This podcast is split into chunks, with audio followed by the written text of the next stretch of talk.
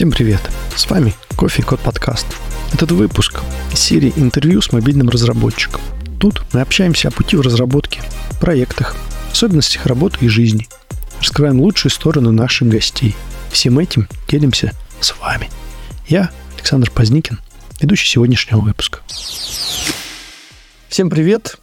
А, сегодня мы первый раз не в прямом эфире, а сразу в записи. И так что не переживайте, вы ничего не пропустили. Вот мы и начинаем.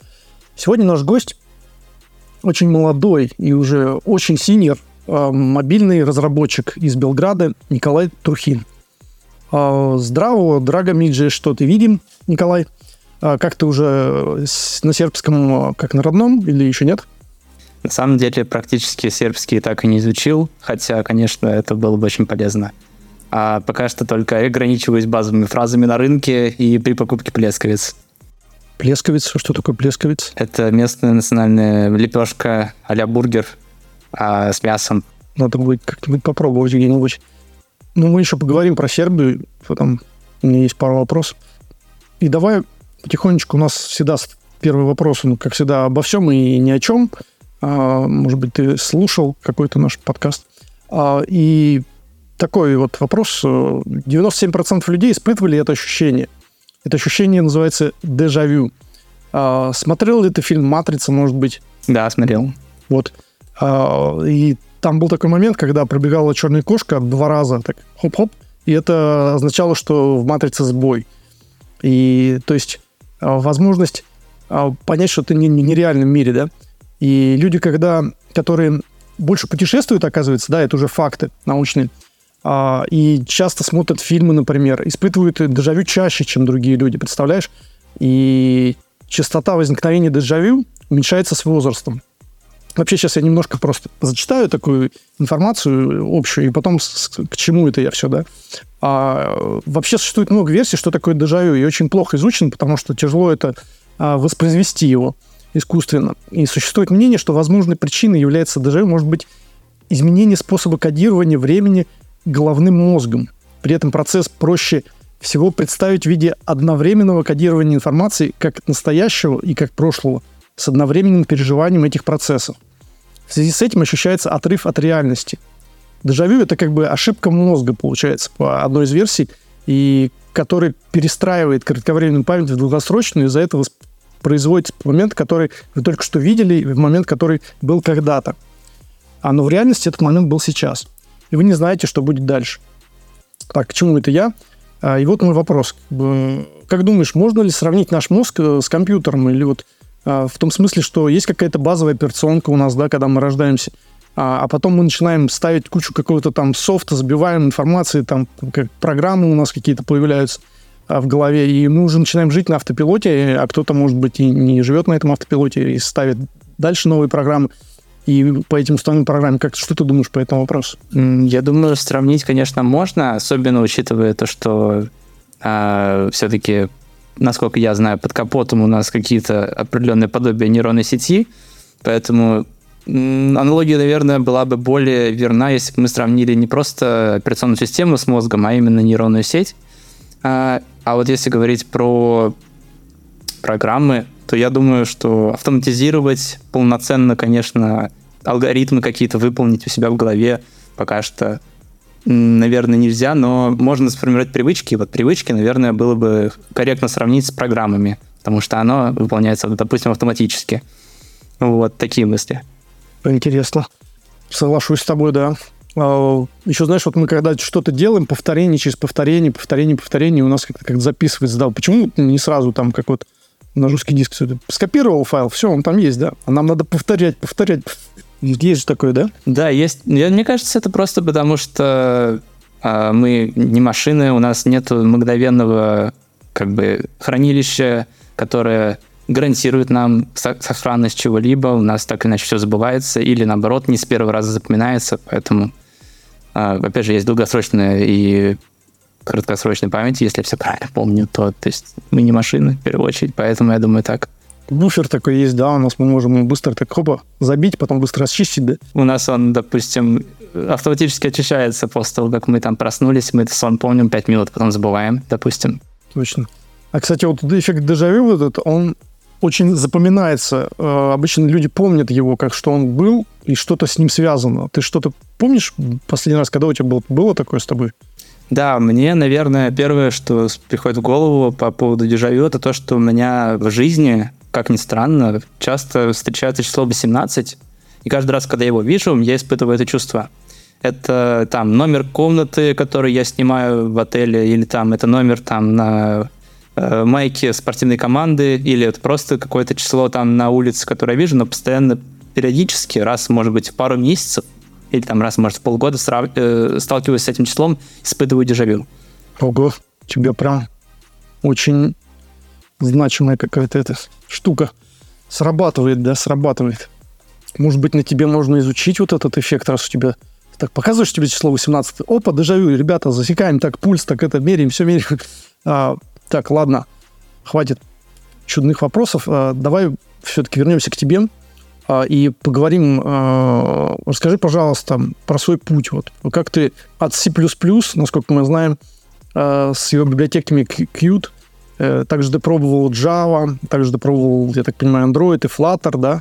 и дошел до Swift. Вот э, можешь рассказать свою историю, как ты к этому пришел, твой путь достаточно быстрый. Да, все началось на самом деле даже, наверное, не C++, а с Паскаля. Это мое первое знакомство с программированием. А, однажды так вышло, что я попал на кружок а, программирования в Дворце пионеров в Нижнем Новгороде, где я жил и родился. А, и как-то так вышло, что с Паскалем у меня отношения не сложились, потому что я был, видимо, слишком мал. Мне тогда было... Я был, буквально там в классе шестом, наверное.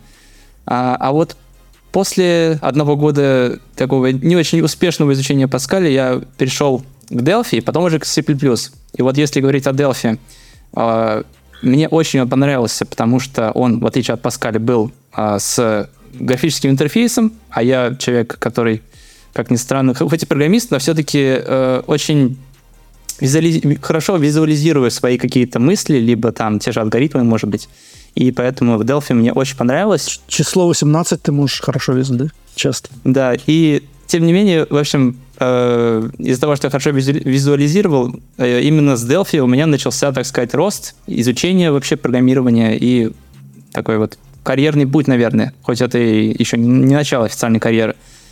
После вот изучения Delphi, Дворца пионеров, я перешел, я, получается, поступил или как, перешел в, э, в Зеленый парус, это тоже небольшое такое место, где есть кружки программирования, и там начал изучать C++. Это как раз сначала был голый C++, без фреймворков, а потом уже Qt, потому что Qt, опять же, имеет графический интерфейс, мне, опять же, было намного проще изучать C++ в связке с Qt.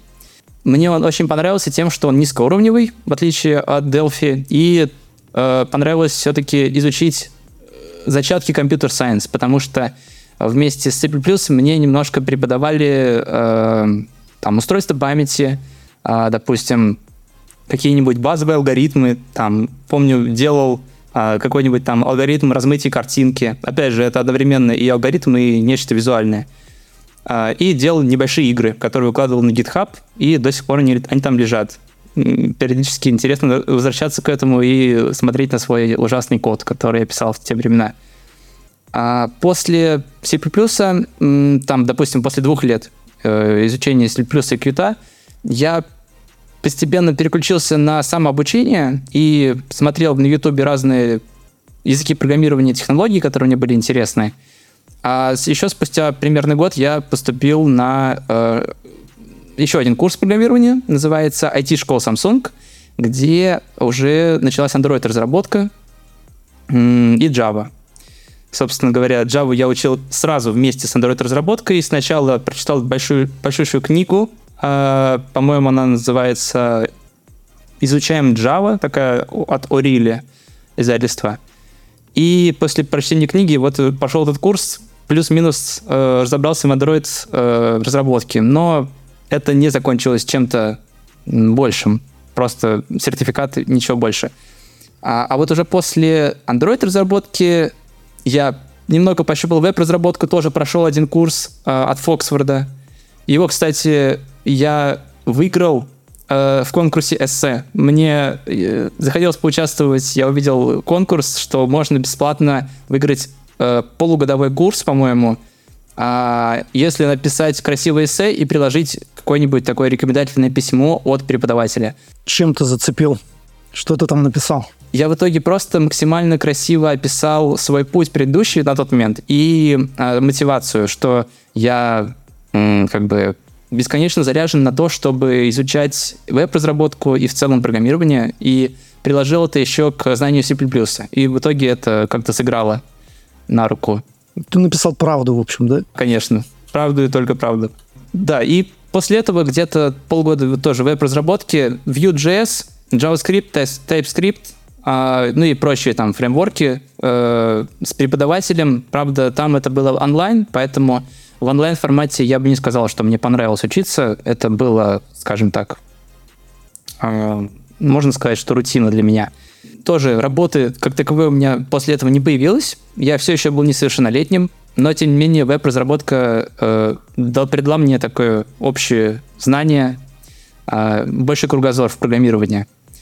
Так что это тоже было полезно. И э, спустя там еще какие-то полгода после вот этой веб-разработки э, я случайно попал на э, мастер-класс по Flutter, э, который проводил Александр Денисов, такой ебам, э, ос, не основатель, а публичный деятель из EPAM, который э, часто продвигает Flutter на разных мероприятиях. Он проводил DevFest, он проводил этот мастер-класс, он даже хакатоны проводил по Flutter в Нижнем Новгороде.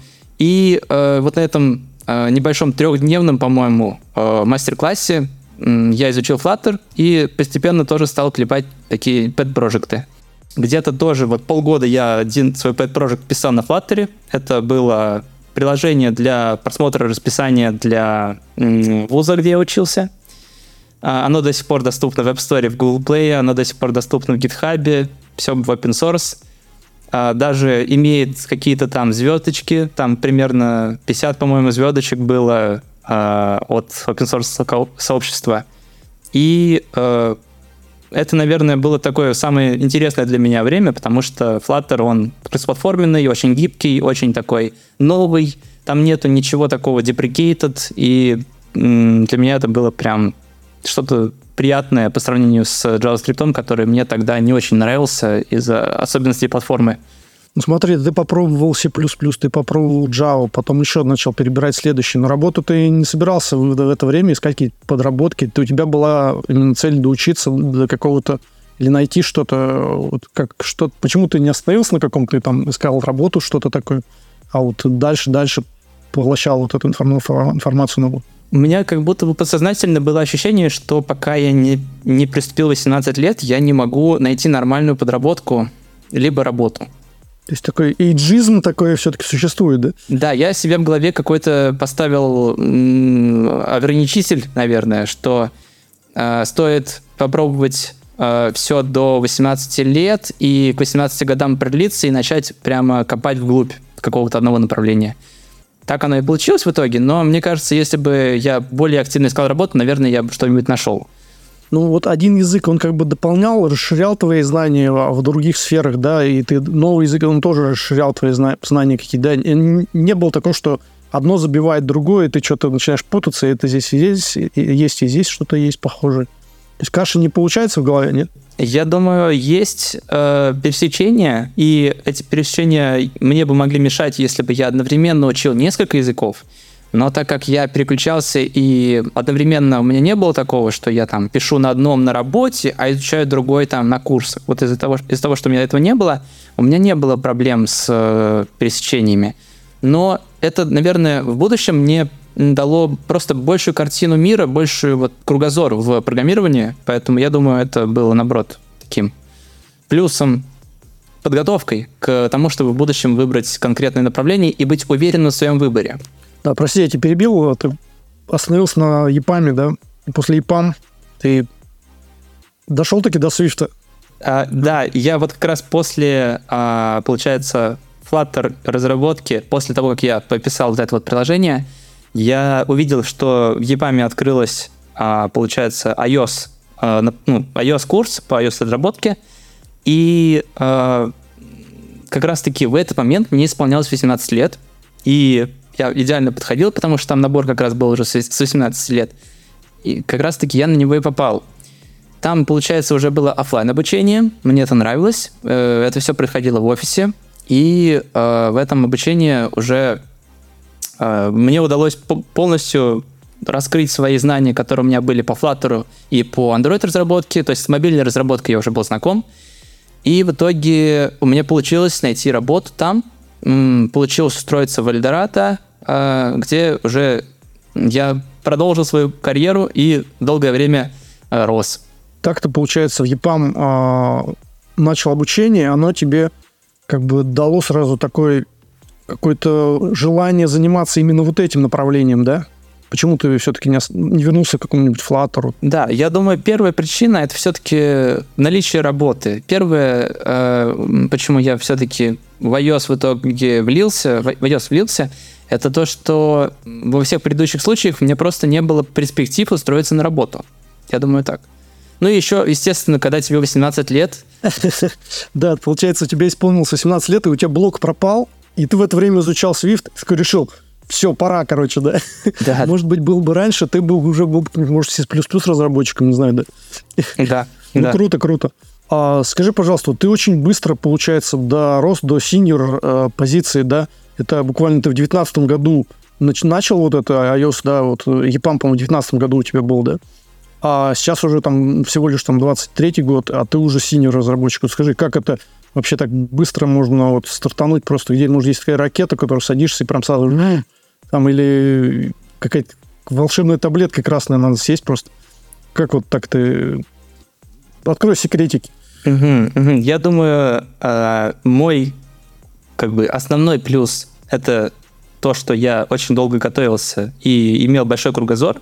То есть я на всех там собеседованиях, которые участвовал, мне так или иначе пригождались э, знания, которые я получил в предыдущих этапах, когда я готовился еще в других направлениях. А если говорить, как быстро а, вообще м, повысить свой level, grade, получить повышение, я думаю, ни для кого не секрет, что нужно очень активно проходить собеседование, и а, практически любая компания а, предоставляет процесс ассессмента, но этот процесс ассессмента не настолько прост в среднем, как процесс собеседования на эту позицию. Допустим, есть ограничение на то, что ты должен полгода проработать перед тем, как получить повышение. А, а если ты просто с рынка пришел, красиво прошел собеседование, опять же, ты можешь проходить собеседование каждый день, если хочешь. Ты можешь рано или поздно просто э, достаточно опыта получить нас именно на интервью. Тогда ты можешь получить повышение, и в целом так делают очень многие. Это не очень ну, это не очень хорошо для опыта, потому что ты не успеваешь э, погрузиться в проект, ты не успеваешь получить много знаний, но если ты хочешь именно повысить свой грейд, то, естественно, самый простой способ просто ходить и тренировать собеседование. Так, то есть ты ходил и вот так вот постепенно повышал, что переходил с одной работы на другую или что? В моем случае я немножко не смотрел на это, ну, вообще в это направление, когда э, в таком юном возрасте я погрузился в проект, э, у меня даже мысли не было ходить по собеседованиям и повышать свой грейд таким образом. Я был очень нацелен на то, чтобы расти внутри компании, поэтому я э, сначала прошел ассессмент до middle уровня, и потом уже э, все-таки как бы запланировал, за, запланировал еще один ассессмент, но в итоге э, в связи с переездом это все отменилось, и вот уже потом я начал уже ходить на собеседование, потому что понял, что этот путь для меня закрыт. Поэтому в моем случае это все-таки первые два года было именно через ассессмент. А вот что было, какой был сложный путь от э, Джуна, например, до... Или тебя сразу на мидла уже брали в Эльдорадо или куда? Э, нет, вот, к, э, к сожалению, сначала на джуна. На джуна. Но не на стажера. Не на стажера, да. Э, на самом деле у меня была возможность пройти на мидла, но я просто не вывез по техническим знаниям, поэтому все-таки на джуна, да. Ну вот э, тяжелее был переход тебе от э, джуна к мидлу или от мидла к сеньору, как ты считаешь? Э... А я думаю, что э, от джуна к медлу лично для меня, потому что очень нужно было много учить э, теории, и э, впитывать максимально быструю информацию. Потому что в моем случае А, в то время был э, коронавирусные ограничения, коронавирусные времена. Э, в компании не очень активно нанимали джунов, если вообще нанимали. И всем очень хотелось видеть во мне медла, потому что просто там с точки зрения бизнеса. Поэтому мне нужно было максимально быстро изучить э, всю базу, всю, это назвать, всю теорию, всю практику. И поэтому, на самом деле, за месяца полтора я очень активно э, свои знания прокачал и уже опыт, который необходим для middle уровня, я уже получал после ассессмента. Получается, ты сказал, что нужно получить много знаний и быстро получать их. А что потом, когда ты уже синер, например, тебе уже не надо получать, ты уже какую-то критическую массу знаний накопил, и она как тебя держит э, в седле крепко, да, и ты уже ничего не боишься, просто уже знаешь, что, а выше ты куда, все уже потолок, что ли, или как? Что дальше-то? Я думаю, что в разных компаниях по-разному. В моем случае я должен был продолжать наращивать э, именно теорию, чтобы повыситься дальше. И я ее наращивал, но просто не в таком большом э, масштабе, потому что, грубо говоря, э, после моего принятия на джуна и при ассессменте у меня, допустим, раза в два больше было, так сказать, абстрактных знаний в iOS. А вот если говорить уже про следующее повышение, к которому готовился, именно сеньоры, там уже, может быть, раза в полтора было больше знаний. То есть не так, не так ощущалась э, вот эта нагрузка теор- в изучении теории. Ну хорошо, хватит, наверное, не буду тебе больше этими вопросиками такими подленькими мучить. А, в общем, а, смотри, у тебя, в общем, есть портфолио сайт, да? А, классно, кстати, ты там чего-то несколько раз его переписывал там на разные эти э, языках, да? а, и на котором а, сайт называется coolone.ru, да, а, на, котором твой блог и информация тебе, и твои проекты, интересные книги, которые ты прочитал, да, и там среди книг есть книга Василия Усова. А, можешь рассказать что-нибудь, а, насколько полезной она оказалась для тебя? Василий Усов был у нас на одном из подкастов, и мы кое-что знаем о нем. Что скажи вот всю правду о нем. Может быть, ты нас обманул там что-нибудь? наплел нам тут лапшу на уши навеш. Да, это... Я, кстати, совершенно зря ее пропустил, потому что я ее прочитал в качестве подготовки к курсу по iOS-разработке. И э, это на самом деле было для меня как введение в конкретно Swift, чтобы, так сказать, войти уже в этот курс подготовленным. И я скажу так, что эта книжка, она мне понравилась она в целом мне понравилась, во-первых. Во-вторых, она мне понравилась э, дружелюбным повествованием. Тем, что э, там все расписано максимально понятно, с какими-то такими мотивирующими фразами, может быть, с такими дружелюбными какими-то оборотами, типа э, вам предстоит огромный путь, там дети, э, вы изучили там одну десятую, одну сотую от того, что вам следует изучить в будущем, поэтому я так скажу, что это отличная книга для именно погружения и для первого знакомства с в целом экосистемой Apple, в целом со Swift. Поэтому я на самом деле только положительное впечатление получил при прочтении этой книги. Ну, ты ее купил или скачал? Я ее скачал. Ну, а он совершенно не против. Он говорил, что скачивайте, ребят. А недавно в Белграде ты выступал закладом «Как добиться успеха в open source сообществе разработчиков Flutter». Так, можно тебя попросить немножко рассказать э, кратко, резюмировать, может быть, ну, может, не кратко, э, как добиться успеха в open source сообществе разработчиков Flutter? Да, да. На этом докладе я в основном рассказывал про как раз этот проект, который приложение расписания, и э, на нем показывал, на примере этого проекта показывал, э, как можно продвинуться, привлечь внимание в, как раз-таки в этом сообществе именно среди Flutter разработчиков. И если коротко, если резюмировать, нужно это все красиво оформить, нужно э, сделать приложение, которое решает какую-то проблему, нужно использовать последние технологии, которые, так скажем, на хайпе, и нужно это презентовать как инновацию, может быть, даже немного приукрасить, просто потому что, ну, как-то э, сделать, так сказать, забыл слово, привлечь максимальное внимание аудитории, одним словом. Вот. Я показывал, как конкретно я это делал на этом проекте.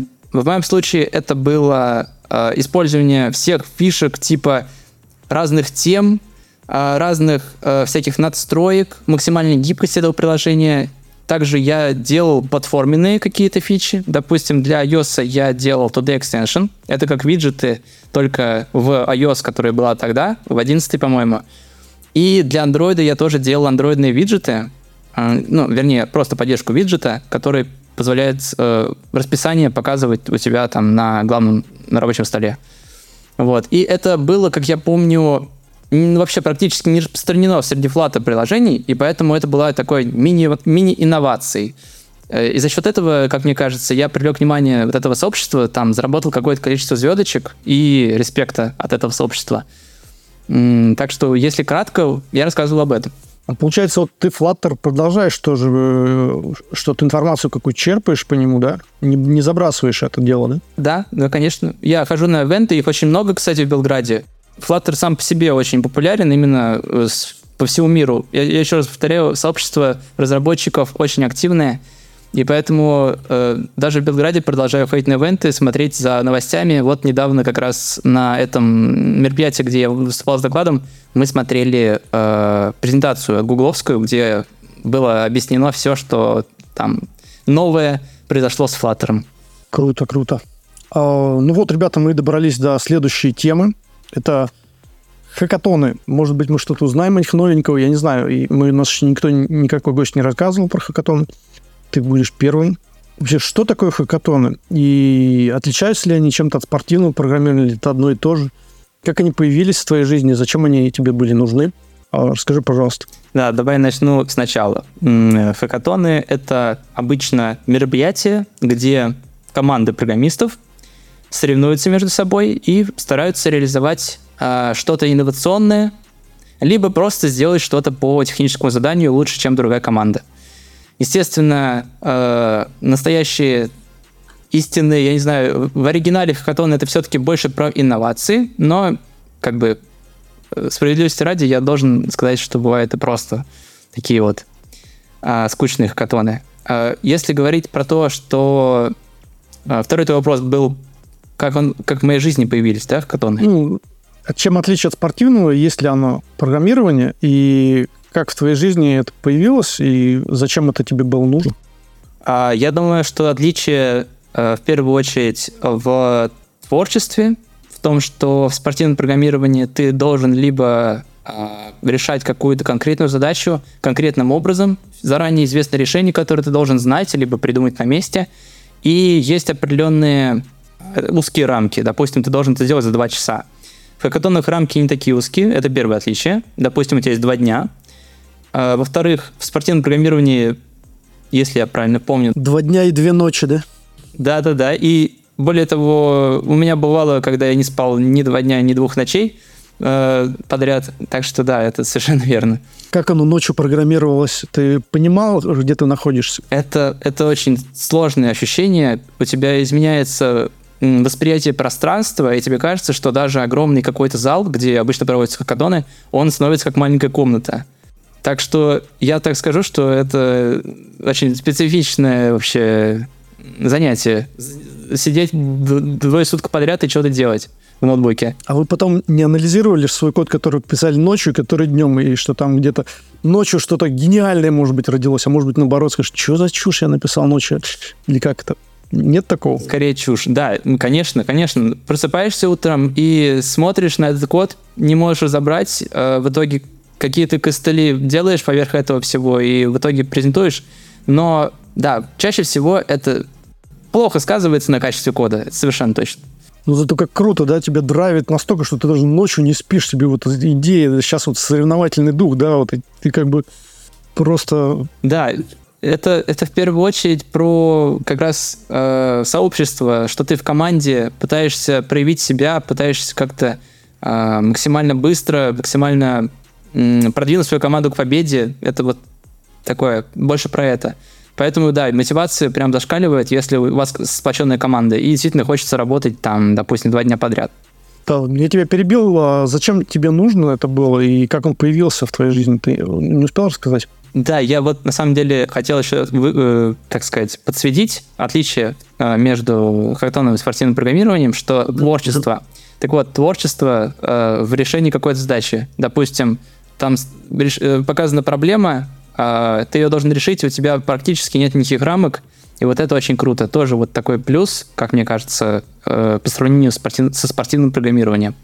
Так, а вот теперь отвечая на твой вопрос по моему участию, почему я туда вообще пришел, начал участвовать, это было как раз потому, что во время изучения C++, во время моих начальных стадий э, с программированием, мне было просто интересно как бы найти себе знакомых в этой сфере и э, попробовать влиться в сообщество, потому что я был школьником, я либо школьником, либо студентом, и э, у меня практически не было в окружении э, людей, с которыми я могу так сразу поговорить о программировании или что-то там, э, поделиться своими знаниями, допустим.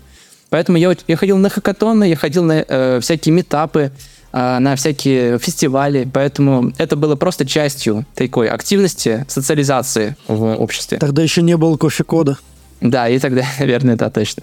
Отлично. А, ну, в принципе, все, наверное, рассказал. Скажи, пожалуйста, вот как находить их? Как находить и участвовать в хакатонах? Что тебя э, привлекает в этих соревнованиях?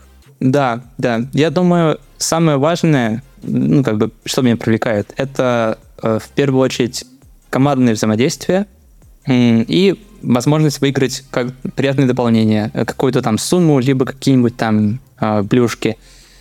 А если вот конкретно говорить про мой случай, у меня есть э, такая сформированная э, команда, с которой мы много раз уже участвовали и офлайн, и онлайн в хакатонах, которую я нашел тоже давно, может быть, там год 3-4 назад на одном из нижегородских хакатонов. И это на самом деле практически чуть ли, чуть ли не единственное, почему я до сих пор э, готов в этом всем участвовать, потому что тогда я был джуниором, тогда я был студентом, школьником, мне это просто очень хотелось. Сейчас, казалось бы, мотивации уже практически никакой нету, я уже там добился чего-то, но все равно из-за команды. Из-за команды, да? То есть это у вас там как братство кольца какого-то, я не знаю, там, и вы готовы друг за друга, да? Да, ну и в целом мы не, не просто участвуем в хакатонах, мы, естественно, поддерживаем отношения вне этого, мы дружим и э, можем друг другу помочь не только на хакатоне, но в целом, да, именно в этом месте это качественное совместное времяпрепровождение. В этом, в этом, в этом процессе это, как это назвать, приносит вдохновение людям, приносит людям отдых одновременно, как бы это странно ни звучало. Э, и в целом это это что-то такое особенное, потому что ты участвуешь в хакатонах не каждый день, ты участвуешь раз в полгода, либо раз в год. Поэтому это как особое, особое направление для отдыха и для развлечения. Вот ты сказал про онлайн и офлайн как раз. А, а в чем плюсы и минусы онлайн и офлайн? Что тебе больше нравится? Мне точно больше нравится офлайн. А, я думаю, для меня самый главный плюс это то, что все сидят вместе и чувствуется полностью прочу... можно полностью прочувствовать, во-первых, командный дух своей команды, во-вторых, конкуренцию со стороны других команд, и можно видеть, насколько вообще уровень высок, насколько ты идешь вровень с другими людьми. Также, я думаю, очень важно, что есть какая-то площадка, где организаторы э, сразу тебе все объясняют, ты можешь подойти лично, обсудить и как-то прочувствовать вообще полностью э, всю обстановку и под нее подстроиться, чтобы более правильно сделать, допустим, задание, более красиво презентовать. Опять же, площадка, обычно на этой площадке ты презентуешь на, там, в реальном мире, да, и в реальном мире презентовать это намного тоже интереснее, это полезнее опыт, э, это сложнее, и вместе с этим это ценнее для меня лично. А вот смотри, они там сидят рядом, сейчас я тебе секундочку, а сидят рядом, там вот буквально через стеночку бывает команда, да, а кто-то там вдруг услышал, или как это, кто-то что-то сказал и взял, и подслушал, и начал реализовывать то, что он сказал, например. Есть, бывает такое какое-то жульничество там? Я думаю, бывает, а, но обычно это самые лучшие идеи, они все равно лучше всего получаются у создателей этих идей, чаще всего. Я, конечно, встречал такое, что кто-то там ходит, э, послушивает, особенно из каких-нибудь команд, которые не претендуют ни на что и хотят просто позаимствовать что-нибудь там, сделать что-то общее из всех остальных идей и выиграть на этом, на том, что они такие разнообразные. Вот такое я встречал. Но не бывает такого, что первое место заняла команда там А, а вторая команда, второе место заняла команда, которая сидела за, через стеночку за этой командой. Они обычно все сидят через стеночку, они плюс-минус все равно в одном месте. Так что я думаю, такое возможно. Ладно, это я так для хохма. Я тебя перебил, э, проси, пожалуйста, про то, что онлайн и офлайн. А ты хотел что? Минусы, плюсы, минусы. Угу. По поводу онлайн, э, естественно, плюс в том, что некоторые члены команды не могут приехать э, на хакатон, они вынуждены сидеть где-нибудь далеко, и если это онлайн-хакатон, для них это удобнее, они чувствуют себя наравне. Но даже когда хакатон онлайн, можно нивелировать его минусы, если собраться в одном месте. У нас так уже было. Мы собирались дома у одного из членов команды, и, э, так сказать, наполовину офлайн, наполовину онлайн хакатон мы провели, и вполне даже успешно. Э, так что, на самом деле, минуса онлайн хакатона можно избежать и, наоборот, получить преимущество, если просто собраться всем вместе. Круто. А что, так можно было, да? Так ты где? Я тут это в Америке, а ты где? А я тут это в Австралии, да. Ну подожди, я сейчас прилечу к себе на хакатон, подожди. Не уходи далеко. Так, отлично. А есть ли регулярные хакатоны по iOS-разработке? Что-то ты встречал такое?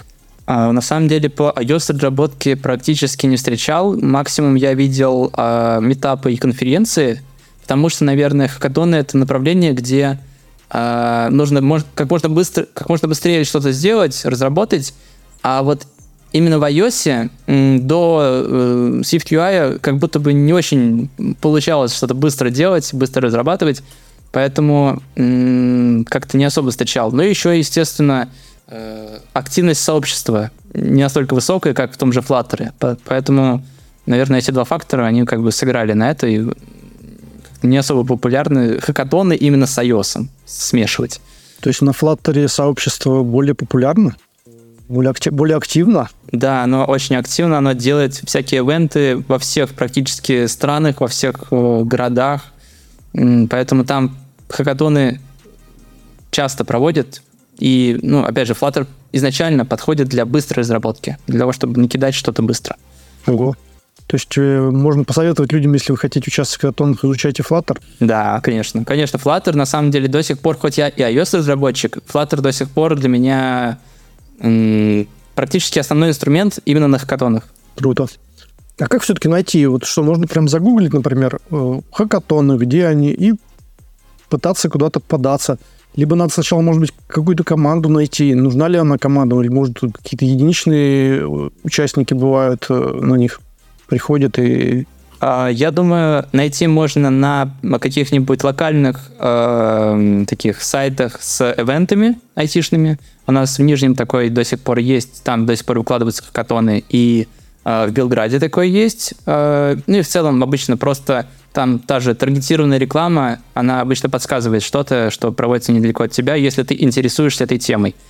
А, так что я думаю, искать конечно, можно в Гугле, но так или иначе, я думаю, все равно попадется чего-нибудь э, из контекста, если это будет проводиться недалеко от тебя.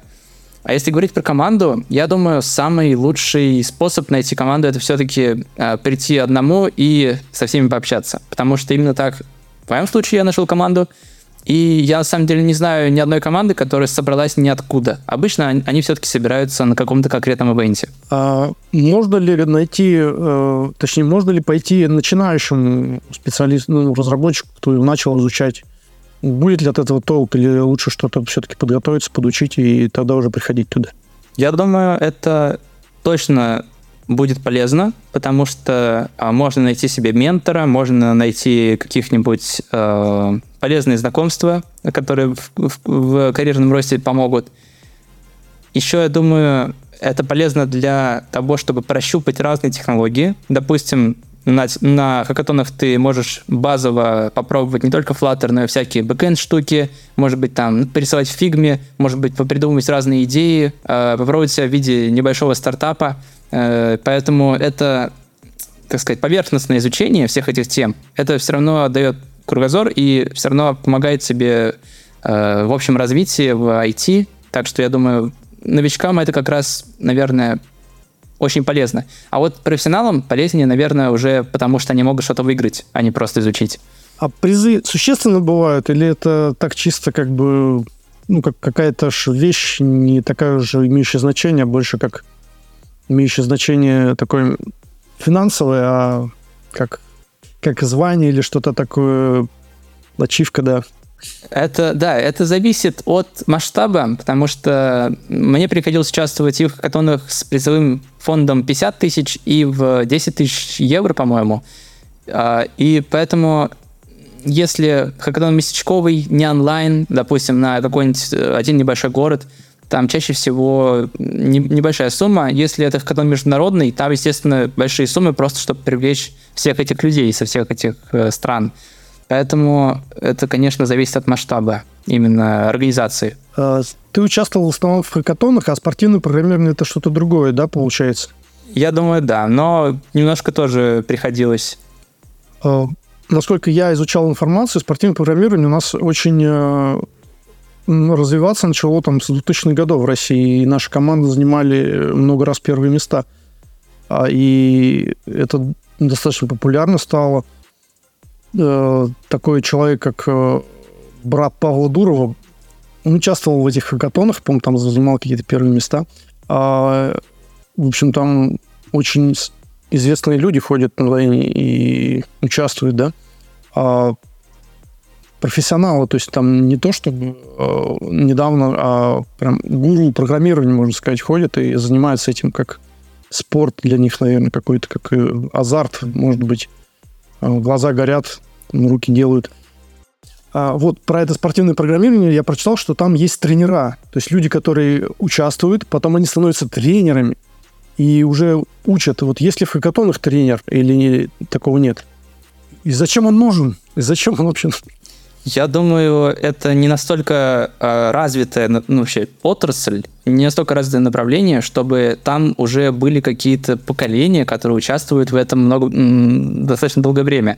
Я думаю, поэтому как таковых тренеров вообще я, по крайней мере, не видел. Я думаю, можно быть ментором э, для того, чтобы какая-нибудь команда, которая на этом зарабатывает, которая, для которой это основная деятельность, чтобы ее как-то подкачать, э, может быть, там в плане технологий, может быть, в плане э, как-то сплоченности. Вот, просто чтобы более эффективно выступать на, на как это назвать, на, на хакатонах.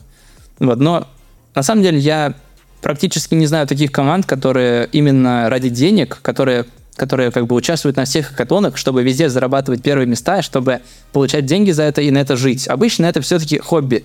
И именно из того, что это хобби, там нету такого вот прям такой индустрии, где можно было бы вписаться тренером. Ну, в спортивном программировании, представляешь, они есть. А, ну, может быть, в хакатонах они не требуются. То есть там, может быть, не нужен такой человек, который скажет, соберись тряпкой, сейчас ты этот тут алгоритм не допишешь. А, ну, в общем, понятно. А, а какой самый интересный проект, может быть, тебе запомнился, который ты реализовал и создал во время хакатона? Прям вот запал тебе в память? Я думаю, это э, последний проект, который э, получил э, какое-то призовое место. Это было на Volvo хакатоне, Volvo Digital Cars Challenge, если официально. Это было приложение, которое м, предоставляет э, спец, какие-то спецакции, спецпредложения от э, бренда Volvo для э, каких-то клиентов. И там, получается, э, мы максимально красиво обрисовали UI, а, максимально красиво обрисовали, а, так сказать, с анимациями, с переходами, чтобы все это было максимально привлекательно. А, все предложения от партнеров. И сделали интересный подход именно к пользовательскому experience у. То есть, чтобы структуру приложения и чтобы предложенные акции были максимально подходящими и э, попадали прямо идеально в цель. Вот. Наверное, это было самое такое м- удачное наше, наш проект, потому что он максимально, отдал, э, максимально отозвался э, для жюри, и мы в целом смогли получить первое место. Для меня это, наверное, самый такой вот удачный проект. А главным призом была, конечно же, машина Volvo. Нет? Нет, к сожалению, это было... Э, это были деньги, и если бы, на самом деле, если бы мы заняли второе или третье место, это были бы либо AirPods, либо там AirTag, по-моему, то есть какие-то там техника. Но вот мы заняли первое место, поэтому это просто деньги. Так скучно. И деньги, на которые нельзя было Volvo, Volvo купить. Колесо от Volvo можно было купить на эти деньги? Колесо от Volvo, наверное, да. Ну, нормально. А, так, в общем, так прям приятно с тобой разговаривать. Ты прям вот, не знаю, прям сама вот человечность, прям вот, прям вот все рассказываешь, прям все как надо, четко все. Да, вот, вот ты навыки, смотри, э, как ты стараешься поддерживать, вот, чтобы быть как-то в тонусе, да, вот эти, ну, чтобы участвовать в этих хакатонах, что-то какие-то перечитываешь какие-то знания, там, книжки, там, перед, подготовишься к этим хакатонам, чтобы что-то перечислить, там тематика заранее известна, ты пытаешься по этой тематике пробежаться, какие-то посмотреть что-то, советуешься с командой перед тем, как участвовать. Ты, ты, например, будешь вот это учить, а я буду вот это, а ты вот это. Вот. Есть такое что-то, нет? Да, у нас есть такое, чтобы мы на месте не э, повторяли какие-то вещи, которые точно нам пригодятся. Мы обычно просто э, как бы делаем тестовый небольшой какой-нибудь проектик с самым базовыми, с самым базовым функционалом. Ну, там, допустим, э, анимашки самые простые, кнопки какие-нибудь и там, не знаю, запрос к серверу, если мы говорим о, о мобильной разработке. Э, и в целом это занимает, может быть, один вечер, и благодаря этому ты экономишь несколько часов на хакатоне, потому что это просто точно пригодится. Понятно. После выхода чата GPT запрещено пользоваться там этим интернетом и чатом GPT там на хакатонах нет? А, нет, насколько я помню, такого не было. Это обычно не помогает, чтобы придумать крутую идею. А идея — это практически треть победы для, для каждого хакатона. То есть можно пользоваться этим, да? Конечно, думаю, да. Они поняли, что толк от этого никакого. Ребята, пользуйтесь, он еще там в бета-версии а, у, у Альфа. Спасибо за этот ответ. Николай, скажи, пожалуйста, а поподробнее можешь рассказать, вот как э, вы в, в команде работаете, вот сам процесс э, участия, вот как он происходит, как, как люди работают в команде, как они э, взаимодействуют между собой, ищут решения, и потом вот как так сидят там, и вдруг кто-то такой, вау, там, я придумал, там, и что ты придумал, там, да вот это, да нет, это не работает. Или как, как это происходит? Вот? Да, да, я думаю, э, первое, что происходит во время именно э, участия в хакатонах в нашей команде, это brainstorming, до начала э, уже отсчета на именно на разработку. Обычно кейсы, так сказать, ну, кейсы это, это как раз задачи, которые нужно решить. Э, ты можешь выбрать любую задачу, начать ее решать, участвовать как бы с другими командами по этому кейсу. И обычно мы, как только кейсы становятся известны, они, они обычно становятся известны за несколько часов до начала хакатона, мы эти несколько часов э, занимаемся генерацией идей, обсуждаем, критикуем друг друга, обычно это вся команда, не только какой-нибудь там э, бизнес-аналитик, а, а именно и программисты, и все остальные, чтобы просто понять, насколько идея вообще реализуема. И после того, как мы обсуждали, может быть, часа два или час, у нас есть список идей, мы их как-то приоритизируем, а, возможно, советуемся с организаторами, если такая возможность есть, потому что это тоже бывает, как бы приветствуется. И в итоге делаем выбор, и уже начинаем разрабатывать. После этого обычно мы просто оцениваем задачи максимально коротко. Ну, опять же, делим, делим нашу идею на огромное количество задач, выставляем их в некоторый список, может быть, зависимости ставим между ними, оцениваем их именно в часах и э, постепенно приступаем к разработке. Если у нас там, допустим, задачка не, не получается сделать ее за столько-то времени, сколько там есть, Обычно мы переключаемся на другие задачки, чтобы это время максимально эффективно использовать. А, и в итоге, если мы не успеваем к дедлайну, мы просто режем максимально все, что не успеваем. Обычно такая стратегия подходит для нашей команды. Э, так, вы, получается, режете, а, что не успеваете, определите то, что успеваете, э, доделываете, и э, если что-то время остается, вы там еще что-то доделываете, да? Или уже сдаете и уходите? Может быть, улучшаем то, что есть, но обычно новые что-то не добавляем, если у нас остается свободное время. То есть менять идею э, в процессе разработки это рискованно, поэтому мы обычно просто улучшаем то, что есть. Точно как это коней на переправе не меняют, да, или что-то такое. Понятно. А подскажи, пожалуйста, вот э, как считаешь, спортивное программирование и увеличение хакатона влияет на способность к быстрому эффективному решению задач э, в iOS-разработке, например? Это как-то закаляют твое сознание, твой вот этот вот навык? Что они тебе дают? Э, Я думаю, что хакатоны, а, они... Если ты недавно участвовал в хакатоне, то это может помочь себе в том, чтобы что-то там реализовать быстро, эффективно – и если мы говорим о спортивном программировании, если ты э, там алгоритмы решаешь, у тебя там какая-нибудь комбинаторика развита, то если ты бэкэнд-разработчик, тебе это тоже поможет сделать что-нибудь там, может быть, суперэффективно. Но в именно мобильной разработке, именно в iOS-разработке, на самом деле практически не помогало именно спортивное программирование.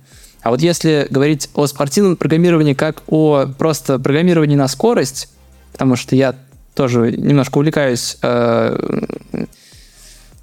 я как бы участвую э, в соревнованиях э, именно по iOS-разработке на скорость. Не уверен вот я, что указал тебе в сборной, национальной сборной WorldSkills. И там уже как бы тренируюсь максимально быстро реализовывать какие-то там фичи. Именно по спецификациям, просто вот без какого-либо творчества и без использования интернета. И вот это может помочь, потому что ты просто максимально быстро умеешь реализовывать какие-нибудь базовые вещи, а базовые вещи чаще всего в работе тебе пригождаются регулярно. Поэтому я думаю, вот именно эта отрасль спортивного программирования, она, да, она может быть полезна. То есть у тебя еще какая-то команда есть, где ты другими делами занимаешься? Ты прям многопоточный, я бы сказал. А, так, получается, о хакатонах мы поговорили. Ну, еще один такой, может быть, какие советы, может быть, ты дашь новичкам, желающим поучаствовать вот в хакатонах, что бы ты им посоветовал? А, я думаю, в первую очередь а, пройтись по всем а, командам, найти себе команду, либо организовать свою команду, если есть лидерские навыки, пробовать много раз и как бы не сдаваться на том, что у тебя не получилось что-то в первый раз, потому что на хакатоне невозможно практически выиграть э, в первые пять раз, допустим. Также, наверное, следует поверхностно изучить а, все технические какие-нибудь навыки, все технические библиотеки, которые там можно использовать на этом хакатоне, чтобы в будущем э, у тебя был больший кругозор при выборе этих, допустим, технологий. Э, и в целом, наверное, видеть в хакатоне не способ заработка денег, а именно способ э, командного взаимодействия, самореализация себя в команде и э, как развлечение, а не как какая-то работа или подработка. Добавить ачивку. Так, э, давай переключимся. По хакатону проговорили, мне кажется, очень много и много полезного ты рассказал, мне интересно было слушать тебя. А, про увлечение твои. А, мы узнали, что у тебя есть удивительное увлечение, мне кажется, какое-то. Это резьба по дереву это? Как ты это нашел, это увлечение? Как оно, может быть, развивает твои навыки? Что это вообще такое? На самом деле, это увлечение у меня было раньше, то есть сейчас я его подзабросил. А это была резьба узоров по такому мягкому дереву и э, используя такой очень острый нож, э, который, если я правильно помню, закаляется под какими-то температурами. И это было тоже увлечение, скажем, э, в конце школы, то есть это ну, достаточно уже давно я этим не занимался. Скажем так, это как хобби, это совершенно никак не связано с программированием, это просто как от, способ отвлечения от, э, может быть, всего технического, что у меня тогда на тот момент было. Получается, это было давно, и уже ты, ты забыл? Или если тебе дать... Ну, идешь мимо, такой, лежит кусок дерева там, и ножик рядом. И ты такой, и так сдержишься, сейчас взять бы и, да и порезать чуть-чуть. Буратинку там. Я это помню, это не очень сложно. Я плюс-минус набил себе руку, там, резался даже несколько раз, там, то есть у меня шрамы даже есть на пальцах от этого ножа, потому что он очень острый. Но в целом, нет, это навык, я думаю, остался. То есть там максимум, что надо для того, чтобы красиво вырезать вот эти все узоры, это просто э, твердая рука и внимательность и усидчивость. Больше там особо ничего не надо. Вот, кстати, а концентрация, это как медитация не будет работать, э, что ты там прям точно там чуть-чуть там рука соскочила и все там, все испортил, например. То есть вот я когда был маленький, у меня отец, например, взял мне игрушки с дерева, представляешь? И это было что-то особенное, мне запомнилось на всю жизнь. Я запах лака вот этого помню, которым покрывают эти деревянные штучки. Э, и я сам не умею по дереву, но всегда с таким с наслаждением наблюдал, вот когда кто-то что-то вырезает, и э, книжки листал, там были такие фигурки нетские, вырезанные там из кости какой-то, да, тоже люди вот вырезают. А, еще все отец говорил, то есть всегда ножик надо направлять от себя, от себя. На себя нельзя, на себя нельзя. У меня все то же самое, да. Мы тоже только от себя и только и тоже покрываем лаком, э, допустим, там шкатулку, которую ты вырезал, чтобы это все красиво выглядело. Круто, круто. А также ты с баскетболом что-то занимался, да? Или сейчас продолжаешь, нет? Со спортом у меня долгая история. Занимался баскетболом два года, а потом перешел в волейбол, а, занимался пока, ну, до переезда из России занимался волейболом. Сейчас перешел в теннис, потому что в Сербии теннис очень доступен. Большой теннис. А, большой теннис. Так. И как тебе в сравнении теннис, что сложнее для тебя дается? Теннис, баскетбол, волейбол? Что легче, проще тебе? Больше нравится? Да, я думаю, самый простой для меня это волейбол.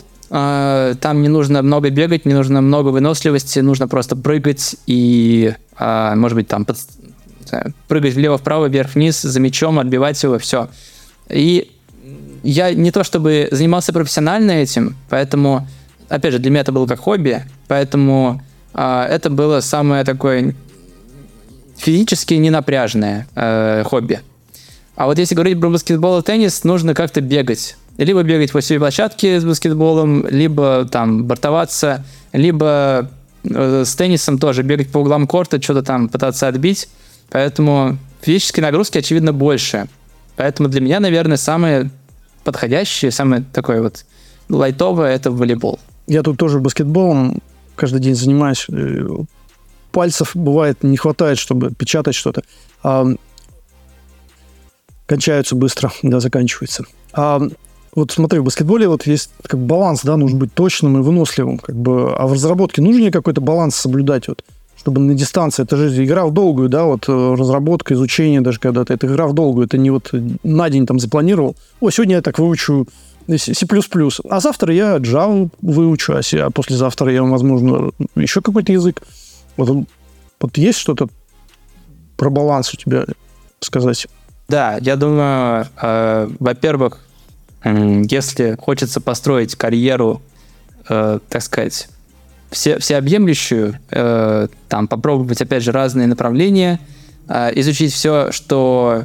Изучить достаточно глубоко то, что тебе интересно, ты вынужден это делать много лет, а значит, тебе надо иметь выносливость и прямо иметь много мотивации, чтобы много лет делать одно и то же. Поэтому это нужно с самого начала представить себе, с самого начала быть готовым к этому. Так что я думаю, да, нужно прямо очень хорошо держать баланс, чтобы не выгореть, чтобы иметь достаточно сил, чтобы достичь своей цели. Но есть и другие как бы пути. Некоторые люди хотят, допустим, в IT э, не просто как рядовой разработчик, а хотят как стартапер. Возможно, им надо пахать быстро, жестко, как вместо марафона выбрать спринт, грубо говоря. И э, для них это может сработать. То есть, если они месяц бессонными ночами по, поделают свой проект, потом его запустят, заработают миллион долларов, может быть, для них это будет хорошей стратегией. Поэтому я думаю, это как бы стратегия в долгую и стратегия в быструю – это выбор каждого, поэтому сказать каждому, как ему действовать, я не могу. Но для себя я решил, что мне больше нравится все-таки игра в долгую. Не все так однозначно оказывается, да, как я думал. А можно ли вот в спортивном или в хакатоне, в спортивном программе забросить трехочковый? Есть какая-то аналогия такая у тебя? Что все такие прям стали такие, да, это то решение, которым я думаю, в спортивном программировании точно можно, потому что там, э, если мы говорим про алгоритмы, то там э, можно решить суперсложную задачку быстро, если ты гений. И поэтому, мне кажется, такие эмоции имеют место быть. Если говорить про хакатоны, э, просто все радуются, когда они выигрывают. Даже если э, они придумали гениальную идею, не факт, что они это сделают э, достаточно красиво, достаточно хорошо презентуют, там нельзя быть просто гением и все выиграть. Там все-таки нужно быть сбалансированным. Поэтому я не уверен, что там есть вот такой вот элемент э, «повезло тебе, и ты все выиграл». Вот такого практически, мне кажется, в хакатонах не бывает. А вот если говорить про э, программирование на скорость, ну, спортивное программирование, но на скорость а без алгоритмов, мне кажется, там вообще нет практически никакого вот этого элемента удачи, э, элемента случайности. Там нужно просто все знать, тогда ты все сам сделаешь и будешь сам собой доволен. Но ты будешь доволен ожидаемо. Ты будешь как бы ожидать то, что у тебя все будет хорошо, и у тебя не будет такого вот бума, что ты внезапно все выиграл. Поэтому так. Без эмоций так все расч- расчетливо так, хладнокровно. А, давай поговорим про новинки WWDC последнего. А, видел у тебя приложение, Plant.me называется, да, уже для VisualOS а, iOS ты сделал, да? Э, так, э, а еще не вышел гаджет, э, как ты так выпустил приложение, я что-то не понял. Пока некуда выпускать, но э, оно у меня в разработке в своем репозитории, поэтому да, это один из моих подпроектов, которые уже начал разрабатывать, использую те средства, которые уже доступны. Apple уже выкатил определенные э, средства. А, Xcode, э, в Xcode внедрил э, Vision OS, поэтому э, как только это произошло, так сразу я и стал это изучать и реализовывать мой пэт-проект. А он у тебя уже был на чем-то написан, как на, на AR ты использовал что-то, да? Изначально нет. Я начал э, его разрабатывать сразу же, как только именно стала доступна платформа. Э, там используется как AR, так и XR, то есть как э, просто 3D-модели в обычном пространстве, так и привязка к реальному миру. Поэтому э, там используются те фреймворки, которые как раз Apple выпустила вместе с Vision OS. А вот чтобы в AR разрабатывать, э, у тебя какое-то пространственное мышление нужно для этого, или тебе достаточно просто в, в этом всем вариться в трехмерке и модели какие-то там оперировать ими, ориентироваться в пространстве вот в этом трехмерном. Я думаю, это важно э, именно иметь вот возможность все это представить. Да, я думаю, это важно.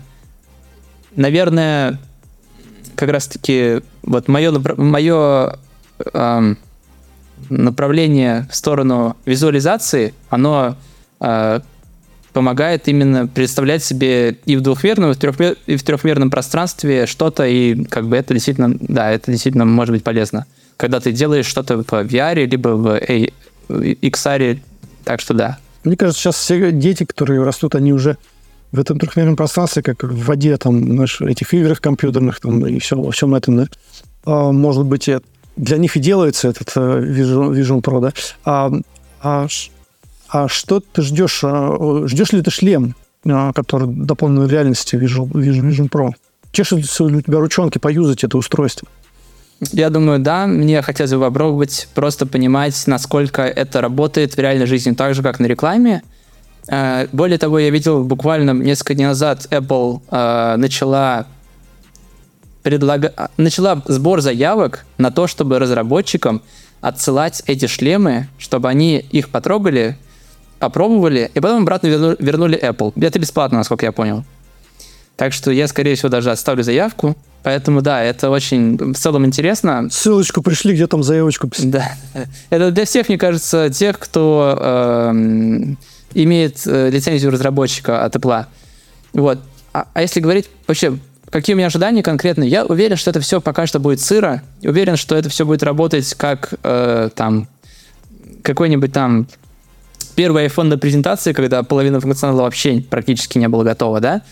А, поэтому мне нет ожиданий, что сразу я вот надену его, и у меня все будет прекрасно. Я уверен, что первый год, либо первые несколько лет это все будет э, не настолько красиво, как мы можем себе это представить.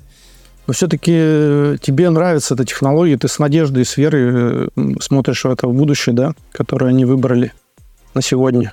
Ну, на самом деле, я думаю, что она мне привлекает, но я не уверен, что она мне нравится. Я, я думаю, что если она будет использоваться в правильном направлении, то это будет мне нравиться уже в реальной жизни, да? Пока в теории это вроде нравится, но вот на практике вдруг они будут использовать это, скажем, для отслеживания или там будут, э, как в черном зеркале, некоторые вещи твориться, да? Поэтому э, одновременно это привлекает, я думаю, всех, и одновременно пугает, в том числе и меня, потому что мы все можем себе представить, какие негативные стороны э, могут быть. Как помнишь, вышел этот Pokemon Go, сколько там э, людей там пострадало от этой игры. А представь, что у человека теперь это в глазах, э, все, и он идет по улицам, и у него од... для кого-то другая реальность, у кого нет очков, а для него другая реальность, да? И вот эти две реальности э, совсем отличаются друг от друга, да? Очень такая известная тема для кино в последнее время, поэтому, да, часто поднимается. Мож, могут возникать куча каких-то неловких моментов, ситуаций, когда да, кто-то друг друга просто не понимает, что происходит, да? Ну, позволь немножко помечтать. А, еще даже не надев и не поняв, что там. Ну, я вот заметил, что в интернете очень много и положительных, и отрицательных таких э, в плане ожидания вот этого гаджета отзывов. И, э, ну, положительные я много видел, которые люди, которые уже попробовали, они прям вау, вау. Ну, и вот иностранные блогеры, которые попробовали, они прям вау, вау. Это 3D, это не 3D, это что-то там ну, лучше, чем 3D. Там, э, когда там динозаврик куда-то выходит из экрана, там там что, что все, все круто там, и, и вообще люди прям испытали какой-то вау-эффект. Хочется верить, что так и будет, да? Конечно, да, но я уверен, что эти люди, они были готовы к тому, э, что это будет, э, так сказать, э, первые, как это называется, инноваторы, наверное. То есть их можно удивить, мне кажется, всем то есть им просто можно показать самый сырой продукт, мне кажется, они все равно будут очень excited, они будут все равно очень э, воодушевлены, просто потому что они верят в эту идею. Э, они как бы на 100% уверены в то, что это стрельнет, и поэтому они уже сейчас празднуют, они уже сейчас э, показывают, э, будто бы это новая, новая инновация. То есть это те люди, которые занимают очередь там за год вперед, пока там еще айфоны там продаваться будут, доставить любой, любой вау-эффект там. Это люди, которые очень э, уверены в том, что в будущем все будет прекрасно. Я думаю так. А с другой стороны, а что в этом плохого, да? Они позитивно мыслят и посылают в мир тоже зайчиков всяких, кроликов. А, ладно, давай будем приближаться. У меня последний практически вопрос. Не буду больше тебя сильно отрывать от твоих важных дел. Как мне кажется, у тебя очень четкий график. Я ребята, я отвечаю, у, него, у этого человека очень четкий график, там, вписаться в него это что-то нереальное. Там, если вы захотите с ним связаться, он вам скажет секунду, в которой вы захотите с ним связаться. Ну, так я. А, сейчас ты в Белграде, в Сербии. Что интересно, возможно, ты заметил за местными людьми, может быть. Я услышал, что они очень любят кофе и не любят чай. У них есть своя сиеста, как по-другому она называется, что они не разуваются в гостях почему-то и ругаются матом по гостелевидению.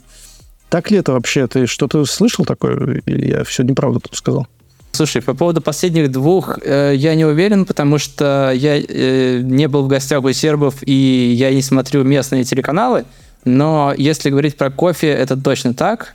Они очень любят э, кофе, и можно на каждом углу видеть кафешки, где э, и днем, и вечером, и утром сидят люди так или иначе что-то попивают, там либо кофе, либо что-нибудь алкогольное.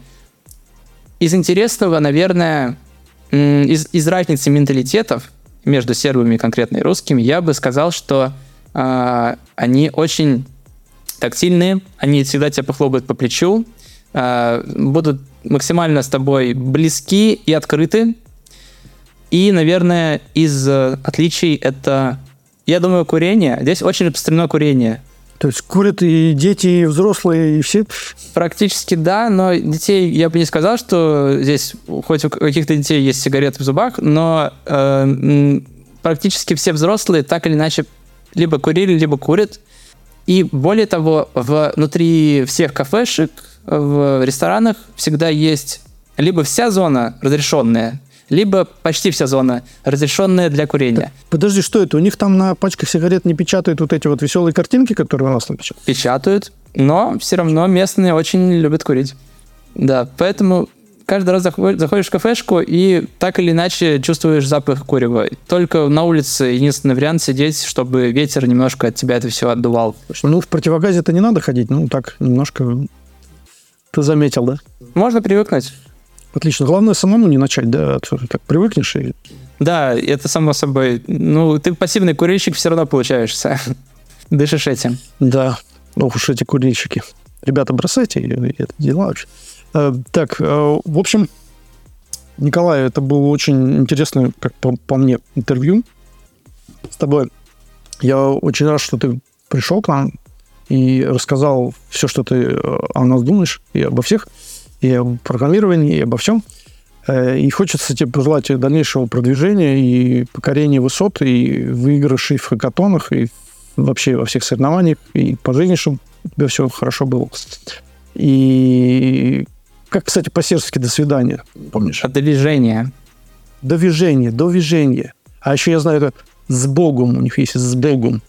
Может быть, скажем что-то слушателям, и мы закончим на этом.